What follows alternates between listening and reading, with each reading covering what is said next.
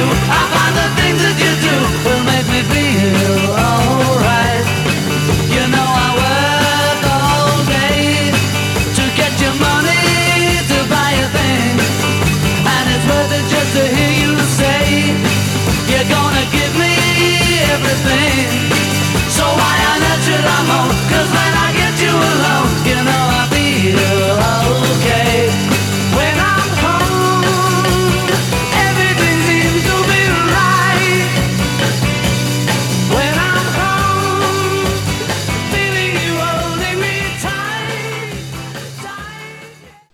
Hello again and welcome to I've Got a Beatles Podcast, and it's Dave with you today, and I'm excited to invite uh, Brian Hebert to the show for an interview. And Brian is the author of Blue Notes and Sad Chords, uh, Color-Coded Harmony in the Beatles' twenty-seven number one Hits. So welcome to I've Got a Beatles Podcast, Brian. Hey, thanks Dave. Thanks for having me. Well, it's great to have you because, uh, as you know, I'm a music theorist, and uh, you have a good music background as well. And I'm always interested in books that look at the Beatles from a musical perspective. And so I'm curious if you could start by telling us a little bit about your own background and what made you write this book. Well, I guess it all starts back on a Sunday night in February nineteen sixty-four. I was eight years old, and my parents let me watch The Ed Sullivan Show. And, of course, like millions, it, ch- it changed our lives. I went out and got a guitar the next month. Wow. You know, who, who had ever heard music like that or seen an act like that? So I've basically been playing music all my life and gone through a variety of uh, – gone down different lanes, playing blues and some classical music and a lot of Celtic music and, and that. But uh, I always come back to the Beatles. And uh, I, I'd say about fifteen years ago, I, I took a pilgrimage to Liverpool, and I bought a fake book, and it had all the chords, uh, the original keys, which is great. And you actually couldn't get the book in the United States or Canada at the time. And I brought it home, and I started playing all the songs again and remembering everything. And I just was uh, swept away with some great audio nostalgic memories. And uh, it, it sort of started there. And then I would say about ten years ago, I started get, you know, getting the idea of, like, what really made the Beatles so incredibly special. And a lot of people will say that they were good-looking and charming and everything, but I was, you know, what in the music really made them special? So I really thought about it a lot, and I, I, I landed on three essential points, and one was performance energy, another was uh, vocal arrangements, and in particular harmony, which is really one of my favorite parts of their wonderful music, and then the third thing was song quality. Mm-hmm. So then about five years ago, I took it upon myself to to create these sort of color-coded song maps, I called them, that you could follow along and read the lyrics and see who was singing. I would make John's voice red, Paul's blue, and when they harmonized, I'd make it purple. And the idea is you'd follow along looking at the song map while you were listening, and you'd get this sort of heightened sense of uh, what was going on with the Beatles' harmony. So it, st- it sort of started that way. Uh, what what books, you know, as I said, there's, and you, you actually mentioned this too, there are so many books about the Beatles and quite a few about their music too. Uh, there's very detailed analyses from a formal view. There's kind of fan types of, of, of interpretations of, oh, this is this is what this song means to me and things like that. So I'm curious also what, uh, if you had to ask, say, what books influenced you most in writing this one, or uh, in terms of getting your Beatle knowledge together, what were kind of your influential books? Well, um, I've sort of, I guess, read most of them. I have some music theory background. I took music theory in college, and I've been playing all my life. And uh, I, you know, I've found myself teaching people that don't really know music theory or can read music and things like that, some basic stuff. So that's that's one seed in it. But I've read pretty much all of the classics, Walter Everett and Alan Pollack's stuff. And, uh, you know, there's just tons of them out there now. And there's the uh, the deconstruction work that's yeah. going on.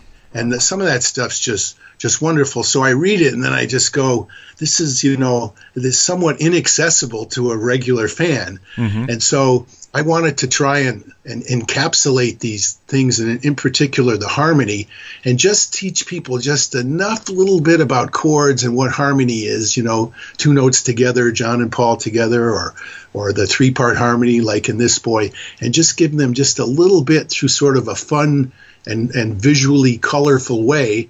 And so they could uh, they could actually appreciate it. And and some people, you know, the jury's out. Some people say that looking at a, a beam of light through a prism and understanding how it splits into color enhances your appreciation of light. So, and some people don't want to know these things, you know.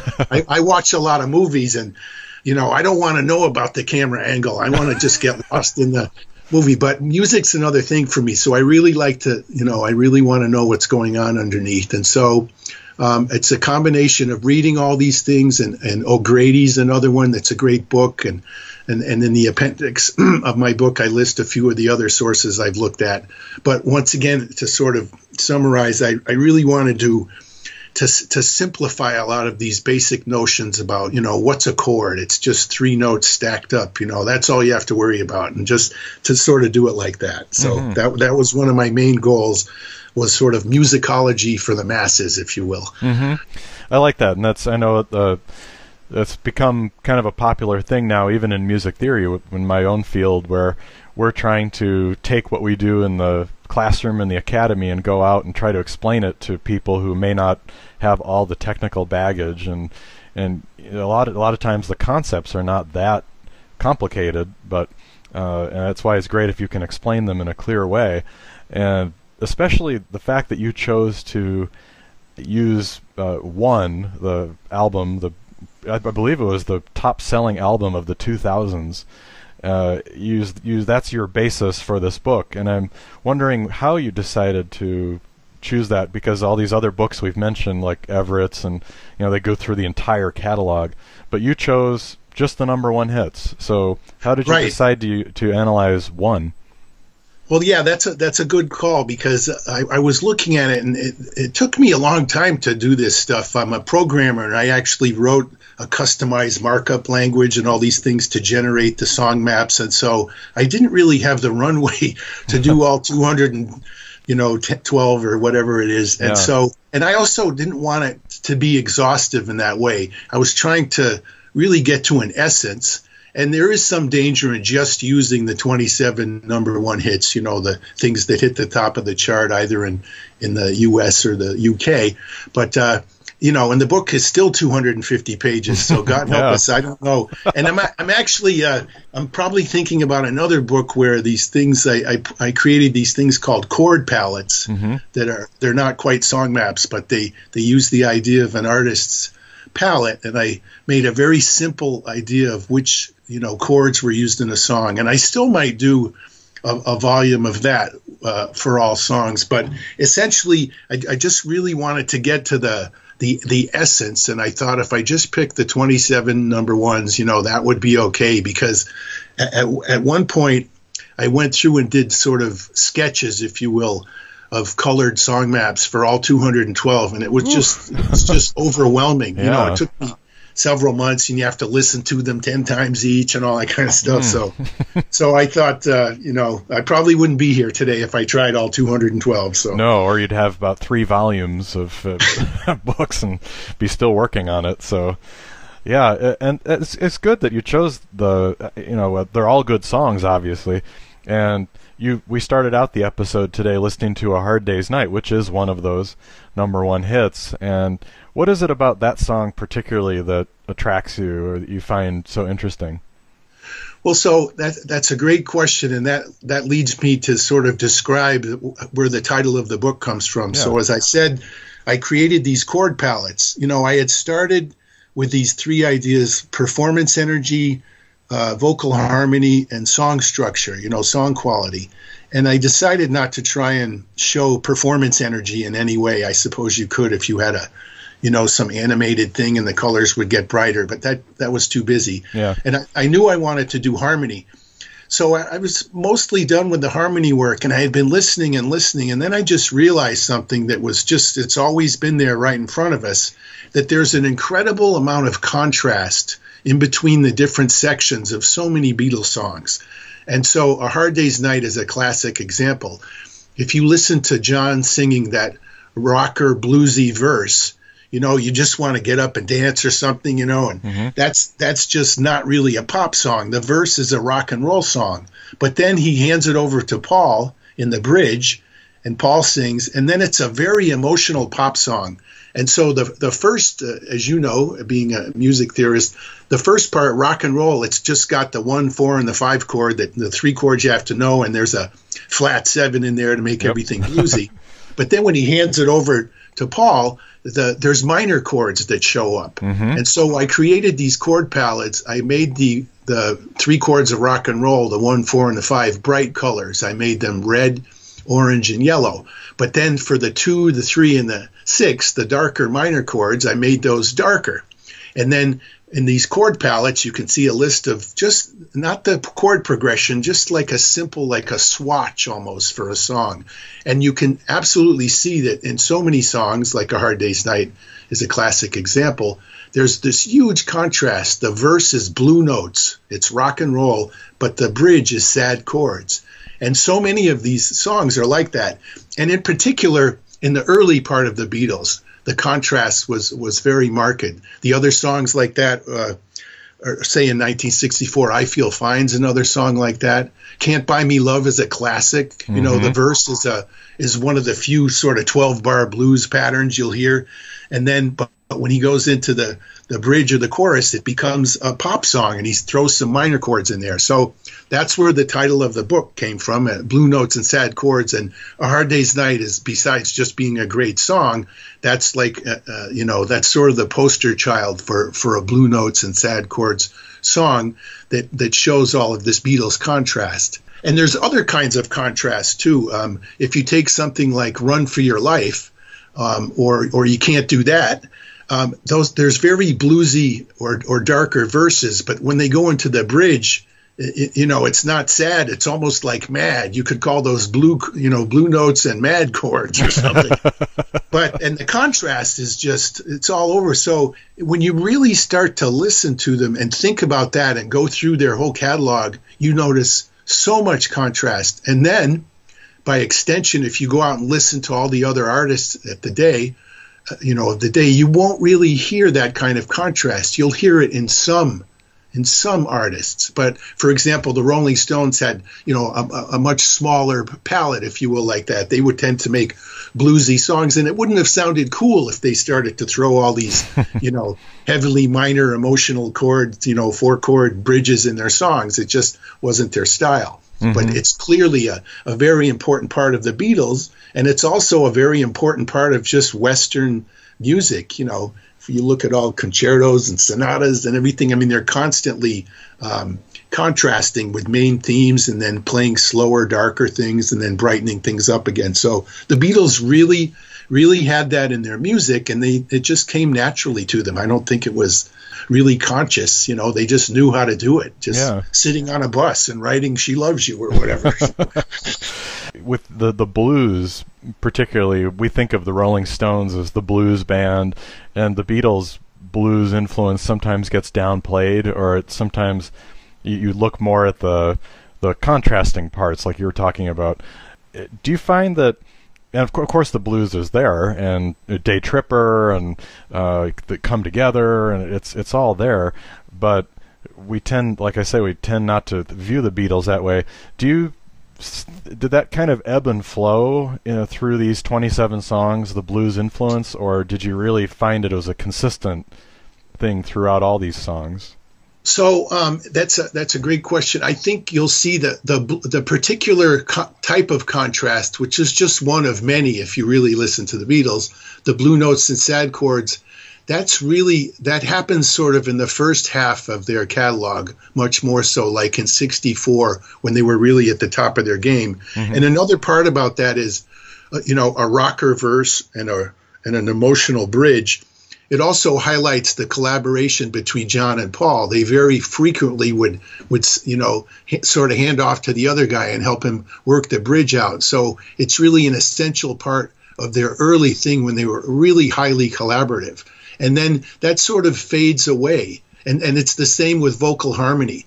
So, uh, like, for a song like I Feel Fine has all the earmarks of, uh, you know, this sort of jet engine of harmony mm-hmm. with with uh, with a bluesy verse and a great guitar riff, but then, you know, three-part harmony and a very emotional bridge and et cetera. So you really don't find that particular footprint as you move, you know, past sixty-six and sixty-seven, really. You know, they started to be more independent, you know, and and in a sense, part of what my those those three elements, performance, energy, uh, vocal, uh, you know, harmony and and and song structure, a lot of what I was coming up with was, you know, what is the, what created Beatlemania?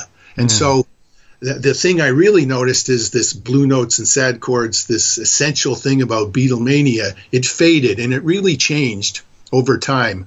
And in fact, to, to highlight that, there's a, some spots in the book where I show all the song maps sort of reduced and over time.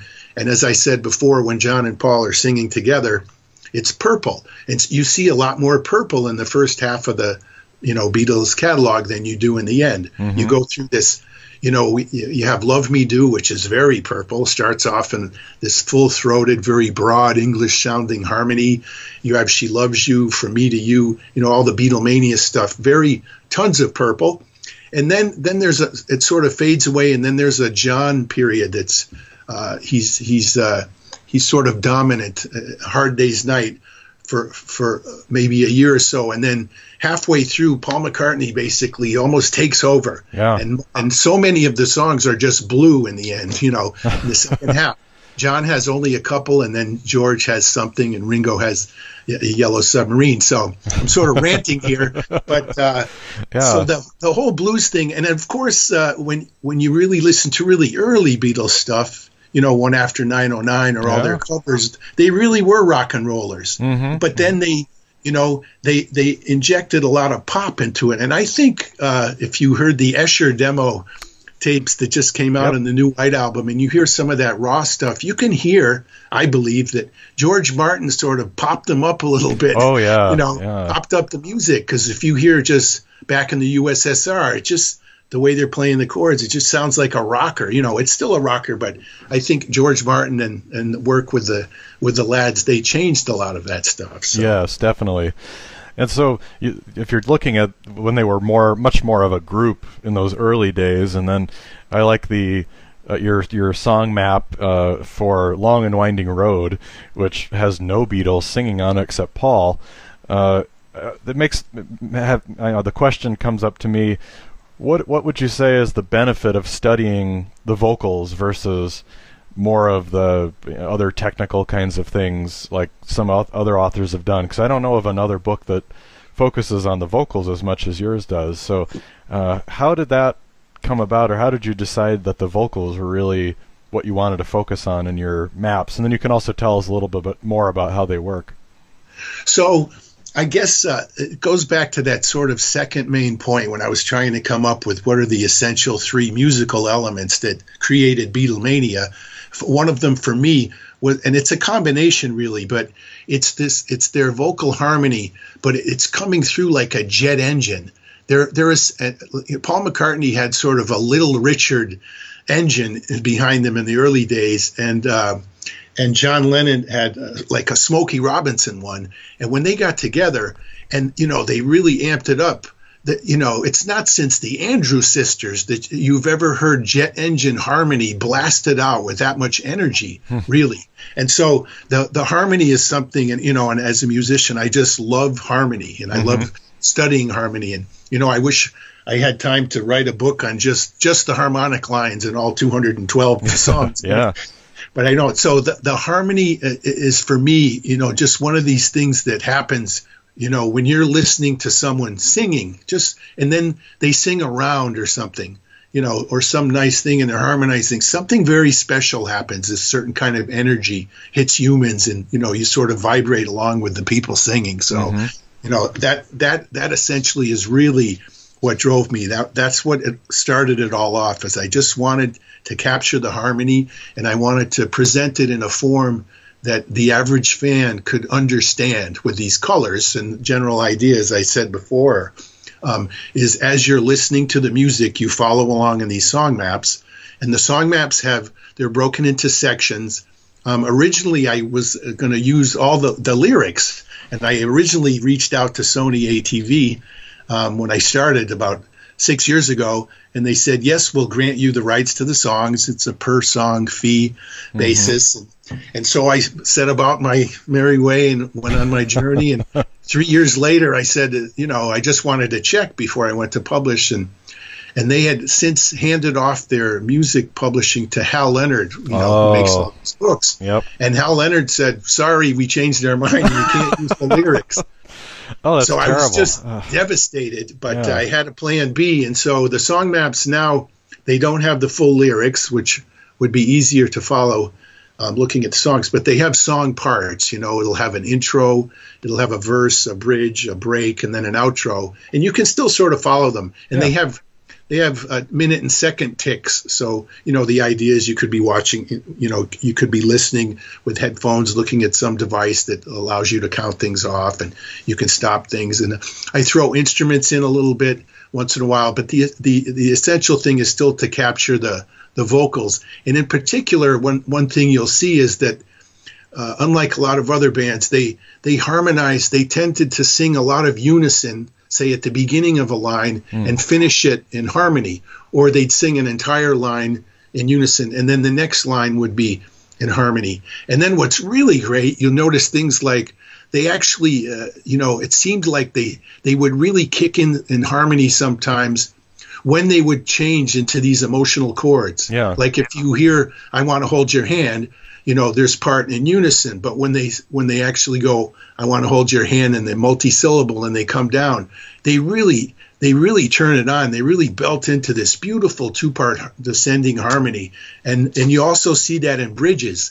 So when you sort of superimpose the the idea of this uh, these song maps and their harmony against the chord palettes like a real progression, you can actually see that in the bridges very often they really goosed up the harmony, or mm. they really goose it up when they hit a, you know, a happy to sad chord change or vice versa. So mm-hmm. if you really want to get into the details, you can notice things like that. The, it's, again, it comes back to contrast, and that it keeps their songs interesting instead of just being a straight twelve-bar blues. It's the vocal arrangements and these br- contrasting bridges or middle eights. It really makes the songs come to life and have their own unique sound, I think. And that's, I think, a lot of what you're pointing out with the, particularly the stress on the vocals. And along with that, you also share a lot of your own thoughts about the songs, and you're, you'll have the song listed, then you give the technical details and show your vocal maps, and then you have a personal note for all of them too. And so you said you grew up, you were, you were eight years old when you saw Ed Sullivan, was that? Yep, I yeah. was eight years old okay. in February nineteen sixty-four, and yeah. and I got a got a guitar, and uh, and then I got an electric guitar, and so I I wanted to uh, I really wanted this, and it was probably more appropriate when I had all the lyrics, but I really wanted this to be a, a book for fans, mm-hmm. so that they could follow it. And I didn't want to just make it just about musical analysis, so I wanted to make it a little bit real, you know. And, and as I say in the book, it's sort of like when Marcel Proust takes a bite of that cookie and he's transported back, you know, right, right. over his life. Um, I, you know, I wanted to impart some of that. So when you hear these songs, you hear them in a slightly newer way, and it sort of takes you back. And that's why I included charting information. I would say what song the Beatles uh, knocked out of number one. You know, yep. it might be a Stones song or Simon and Garfunkel, or who came after them, you know, mm-hmm. who knocked out their number one. Maybe it was the Fifth Dimension or something. And then all these little sort of vignettes about what's it like to be a,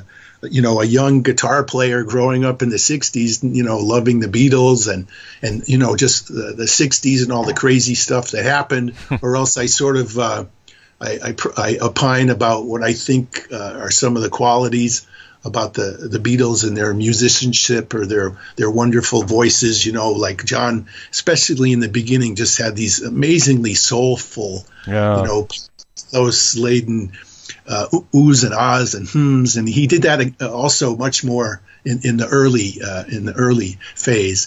And so I, I, I added twenty-seven little vignettes, and they sort of keep people reading. And in fact, if you get sick of reading about technical stuff, and and I do this sometimes, I go back in the book and I just read those little parts, and it sort of takes me back to the sixties. Yeah, well, that, I mean, that's a, a, you know, something when I go out and do talks to public libraries. A colleague and I just did that, and he and I are the same age. We're second generation fans, and uh, we always come across people who are first generation fans, and I love to talk to them and, and hear the experiences of what it was like when the Beatles were really there and all a unit, uh, and you, you get the sense of what it was like. And I think that's uh, giving that personal touch helps to uh, make things a little bit more real uh, to some extent too.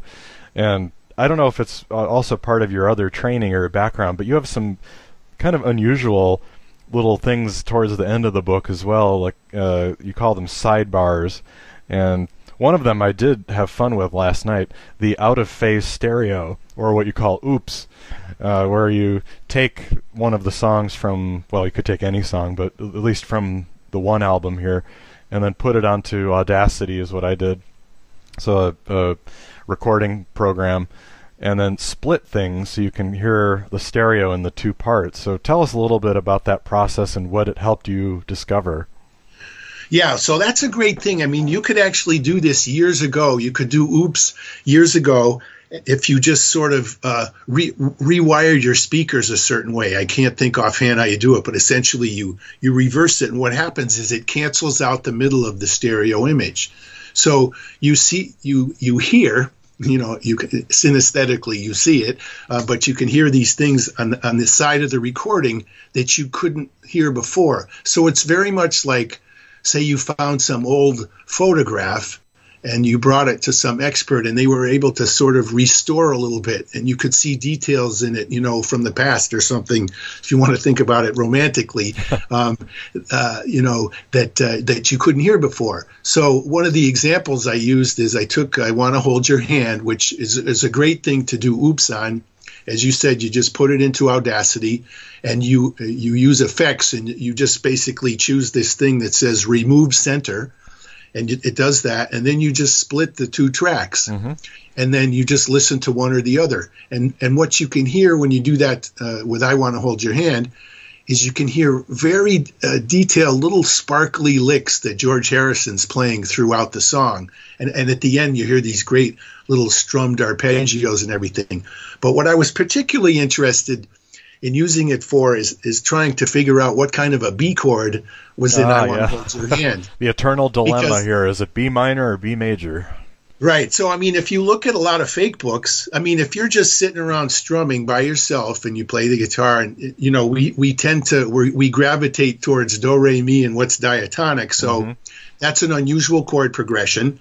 Uh, it's a little bit unusual. It's actually the same part as Pachelbel's Canon or Streets of London or a bunch yeah. of other things, but it's a, you know, it's a, it's a, it's a one five six three, and that's, you know, John and Paul talked about they were eyeball to eyeball at the piano in Jane Asher's basement in London in nineteen sixty-three, and they came up with that chord and they said that's it, but. Uh, Some people, uh, like serious musicologists, will say that it's a seventh. If you look at it's a it's a B uh, seventh, which would be quite unusual in the key of G, because that takes one of the main main notes and, and gooses it up, and our yeah. ears go. You know, even a cat will sometimes, you know, if it hears something like that. You know, I, I play these things. Cats and dogs actually look up and go, "What the, what the heck is that?" So. And so, but if you look at fake books, like uh, if you look at, for example, at Hal Leonard's fake book, I believe they they probably say it's a B minor. It's yeah. and it sounds like a B minor for me when I'm doing it, because I like diatonic things. Mm-hmm. I'm drawn to them. But uh, mo most of the musicology folks will actually say it's a it's a B seventh or it's uh, something else. So what I did is I I oopsed it, and I uh, and I, I I listened very carefully when when you can. Hear them hit the B, and you can actually hear George hit that raised third mm. in, in the B. So it's, you know, I'm hearing a B major now, but it's so buried in the mix, yeah. you don't really wow. notice it. Then the other thing I did, you know, if you really want to be psycho, is I looked at the uh, uh, Ed Sullivan Show, and I slowed it down and I zoomed in on their hands, on John and Paul's hands, and they're playing a bar chord, you know, up on the seventh fret. Mm-hmm. It's a B, and you can see that that middle finger's down, you know, that's hitting the third. And if they were playing a seventh, you know, they, they were possibly playing a seventh, but it would probably look a little bit differently. So my Sherlock Holmes work uh, came back that it, it's it's in a sense a, a B major. Um, I didn't I didn't hear any flat sevens in there, but I think some other people do. So I don't think there's a right or wrong answer, but uh, you can get pretty carried away if you just want to figure out what one chord is. That's for sure. Yes, I'm gonna have to try that with the Hard Day's Night opening chord. I, I didn't do that one, but I don't know if I would. If it would help that much, because it's probably all together. I don't know. What do you remember anything from that? Good, good luck with that chord. Yeah, exactly. I'm sure many, I just, uh, many have tried. I, I had one of my musical mentors, John McGann, uh, may he rest in peace, a great uh, professor at uh, Berklee, and a, a musical mentor and a sort of a musical lighthouse for me. And he, he showed me how to play it. We play four-stringed, you know, we play octave mandolins and bazookas and tenor guitars, and he showed me how to play it on that. You know, it's kind of a, it's got some ninth stuff in there and mm. suspended stuff, and there's there's a million things. So it's really not one chord. I'd say it's like ten chords. Yeah, at the same time. Exactly. Well, you also have a lot about color, which you've already mentioned. All of your color, uh, your maps, and the way you've laid out the vocals and the different parts and and chords and things. Uh, Is color a particular interest of yours? Because you also have a little section on synesthesia, which is something that the uh, in my world with uh, classical music, the French composer Olivier Messiaen was known for having or being able to hear colors and uh, kind of view things in his music that way. Is that an int- particular interest of yours, or how did you decide to include yes, well, that? I, I put a I put a sidebar in the in the book about it, synesthesia, and. And in fact, uh, uh, you know, I talk about it. And if you look it up, and by the way, there's a great book I would plug. It's called The Man Who Tasted Shapes. And the mm. cover alone is worth it. But it's a wonderful book. And, um, you know, you, you understand what certain expressions, like there aren't enough points on the chicken yet, you know, when you're cooking it. But so a lot of people actually have synesthesia. Um, the, the, the reason that what I did with these colors, I, I, I designed these uh, colored systems very specifically with with with with a goal in mind. I, I wanted to, in the song maps, show harmony, showing individual Beatles voices as primary colors, and then when they mix their voices as secondary. You know, red and blue is purple, um, but. Uh, uh, Other synesthetes will will say that it, it has to be involuntary. So what I did was not really synesthesia. And the same with the chord palettes. I chose colors. I chose, you know, red, orange, and yellow for the bright, happy, positive major chords. So technically, that's not synesthesia. Mm-hmm. Now, uh, if you look at, uh, you know, some composers that, you know, they hook up light machines to their, yeah, you know, yeah. to their organs. A guy, uh, Prometheus, uh, a composer, it's actually it escapes my mind right now. I should know it, but uh, and so a, a lot of people uh, over the over the years have studied the connection between. between color and sound. Isaac Newton did, um, Goethe, Goethe did, mm-hmm. um, but once again, those were sort of contrived, you know, an engineering way and not necessarily sy- uh, synesthesia. But one thing I, I pose a question in the book is that, uh, you know, while my book is not synesthetic in its in its origin, it's sort of a synesthetic type of thing. And if a child was, you know, were listening to the Beatles at a certain time in their early life, and looking at my song maps, they could develop that as a synesthesia. So Ooh. it's kind of a it's kind of a weird uh, a full circle thing, uh, something like that. That's pretty interesting. Uh, was that something, or what, if you had to say, what were the most surprising things that you found in writing the book and analyzing the music? Uh, what were some of your biggest takeaways, apart from your three main points of the book itself, but just personal things that you found particularly well, surprising? Well, one thing is you notice that anything associated with legal oh. copyrights of the Beatles and their song, everything, it's a nightmare. I mean, someone, thank God no one's written a book about that. I won't read it, but, uh, you know, it would be two thousand pages, even from the time back when they floated their songs on the market and yeah. Lou Grade and all these things. So that's one thing I learned. Um, the other thing I learned is, you know, if if you keep listening and listening and listening, it doesn't matter. You know, when I was a kid, I must have heard these songs thousands of times, you know. Mm-hmm. But if you just keep listening and keep listening, you will always hear something new. Yep. You know, it, it never really stops, or you'll just sort of evolve and you'll notice things that you wouldn't have before. You know, we, we have our ears are almost like our eyes in that we could sort of we can sort of focus on things as we're looking at things. Well, when you're listening to a piece of music, your your internal mind's eye ear, you know, I can listen to the bass and just I want to just see that part of it, or I'll listen to the chords, or you can listen to a different part. And some people develop skills where they're, of course, listening to, you know, I want to hear the bass and, and the drums and mm-hmm. sort of filter the other things out. So th- that's just the type of skill that you can never really get enough of. It's sort of a bottomless pit, you know. And uh, you know, I can't, I can't do a lot of things. I think a lot of really smart uh, musicology type people with great ears, or people that do production in studios, they have just amazing ears mm-hmm. to, you know, that they can hear things like that. So that that that was a big surprise. And then, as I said before, just noticing the amount of contrast, and then. Uh, I wanted to sort of look that up, and so I started to listen to all the Merseybeat, uh, the yeah. Liverpool bands that came out when the Beatles uh, did. And you can hear some overlap. You can hear a lot of sparkly guitar stuff, and you hear a lot of sort of pop things, and there's there's some crazy chord progressions. But once again, the Beatles just sort of stand out because the the Mersey uh, invasion, if you will, was was somewhat short-lived, and it's interesting that Gerry and the Pacemakers actually had a number one in the U K before before the Beatles did. Yeah, with but, a song that they didn't didn't want to record in the first place.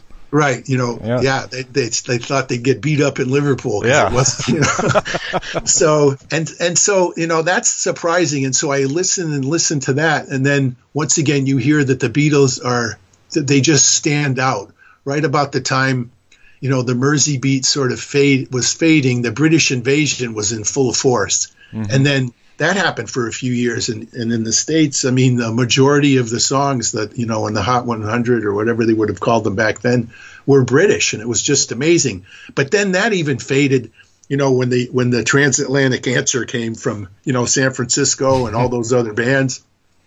But the Beatles were constantly just sort of up and around the corner from everybody. They never, they never really stayed still. So that's another thing that, that you really notice is is how much they were just, they were always just sort of ahead of the game and and sort of uh, you know ma- making patterns that maybe other people tried to follow. But they, you know, they never s- stood still. I wish so much that probably in between their second album and A Hard Day's Night that they had done another album loaded with, you know, loaded with John Lennon doing things like uh, Mister Postman and George and Ooh, yeah. Paul harmonizing behind. You know, I just wish there was another album. I wish they had done more of that. Mm-hmm. But, you know, of course, they, they never stood still. No. And then then another thing I, I noticed uh, when you really start listening to this notion of contrast, uh, it really harkens back in an archetypal way to just essential white European and black African mixtures of music.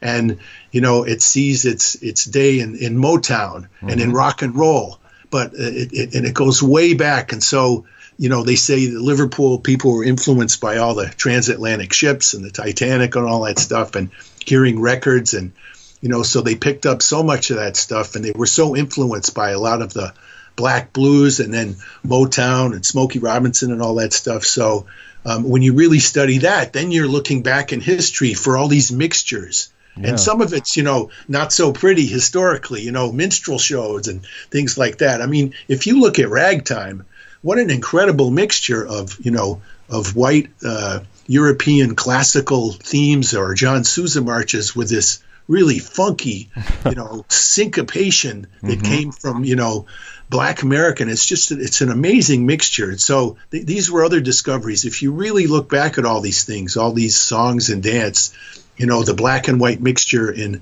in America, you know, gumbo and jazz. Yeah. I mean, American music, you know, popular song and dance is really, you know, chocolate milk, as I call it in the book. So. Yeah, and that uh, so I would highly recommend taking a look at the book because you can hear about all these things in much more detail, uh, and it's just a very unique approach to uh, analyzing the music that sheds light on a lot of different things instead of just only looking at the chords or looking at specific musical aspects. You, you've brought in a lot of uh, other angles and I think a lot of interesting perspectives. So uh, how can we get your book, or what, what would be the easiest way to get it? Uh, you also mentioned that you, before we were uh, on recording here, you mentioned that you appeared at the New York Fest for Beatle fans. So if you could tell us uh, how to get your book, and then also any f upcoming appearances where people might be able to engage with you. Right. So, so thanks. So the best way to find it is just go on Amazon, or it's on Barnes and Noble, or any, you know, it's on a million different sites. Uh, so that's the easiest way to get it. And yes, I've been, you know, uh, I, I went to this uh, two thousand nineteen, the New York Metro uh, Fest for Beatles fans. A wonderful opportunity. I got to meet some other authors and sit on some musicology panels. And what's a great thing about that is they're starting to have more um, things like musicology and, and things like that. Um, and they're, they're trying to do a bit more of that. So at the next one in Chicago, which is August, uh, I believe it's just in the first part of August, mm-hmm. you know, I'll be out there as well. And I'll be uh, teaching one or two, uh, making one or two presentations, say an hour long, and sort of ranting and raving about all these Beatles things. And I'll have some instruments, and I, I teach people people just enough music theory, you know, to, to be dangerous. Yes. But I also, I'll also call out things like we'll do a major scale, and then I'll talk about how in Hello Goodbye, you know, Paul McCartney goes, hello, goodbye, hello, goodbye, mm-hmm. do, re, mi, fa, sol, ti, do, or, or things like that, or octave jumps in, in Eleanor Rigby. You know, I've got these silly instruments I bring with me. And then I, you know, I'll tell people about the chord palettes and show them the colors, and, and just sort of demystify, you know, essentially if you just want to learn about chords, you know, like I said, it's just really a stack of three notes, and it's easy to do on a piano. So, so I'll be out there, and I'll be doing, you know, a few more things like that, and probably eventually a, an online class where I focus, you know, a, a little bit more uh, music and a, a little bit more uh, coverage of more songs. And then, you know, and I, and I play a lot of music out as well. So I'll be doing that. And I, who knows, I might write another Beatles book, and with two hundred twelve chord palettes. I'm just not sure yet. Yeah, there's plenty to, plenty more to mine, I'm sure. So it sure is. Well, the book is called Blue Notes and Sad Chords, Color-Coded Harmony in the Beatles' twenty-seven number one Hits. And the author is Brian Hebert. And uh, I wanted to, as we always do, a traditional way to close our uh, interviews is I like to have our guests pick a final song to go out with, and you picked I Feel Fine, which you talked about a little bit earlier. Uh, so what's the big draw in I Feel Fine for you? So I Feel Fine is, is a bit like A Hard Day's Night. Um, it's a classic uh, Blue Notes and Sad Chords. It opens with a wonderful riff that John Lennon played, those descending uh, chords. You know, that's how I first learned the grand bar chords, yeah. Trying to figure out that stuff. And then, you know, it's got a wonderful sort of rocky, bluesy verse, and, and John's singing away. And then in the uh, in the bridge, they come in, and there's just beautiful, high-energy, three-part harmony in these descending, you know, fairly emotional passages. So once again, like A Hard Day's Night, it's a poster child for the whole notion of Blue Notes and Sad Chords, and and for the things that that really, you know, really exemplify what Beatlemania was all about. It's it's really an essential song. Yes, and one of my favorites too. So great way to go out. So thanks again, Brian, for joining me today. Hey, thank you, David. It's, it was wonderful to talk with you. Excellent. And we'll uh, be back again soon with a new episode with Chris. And in the meantime, enjoy I Feel Fine. Baby's good to me, you know she's happy as can be, you know she said so. I'm in love with her and I feel fine. Baby said she's mine, you know she tells me all the time, you know she said so. I'm in love with her and I feel fine. I'm so glad that she's my little girl. She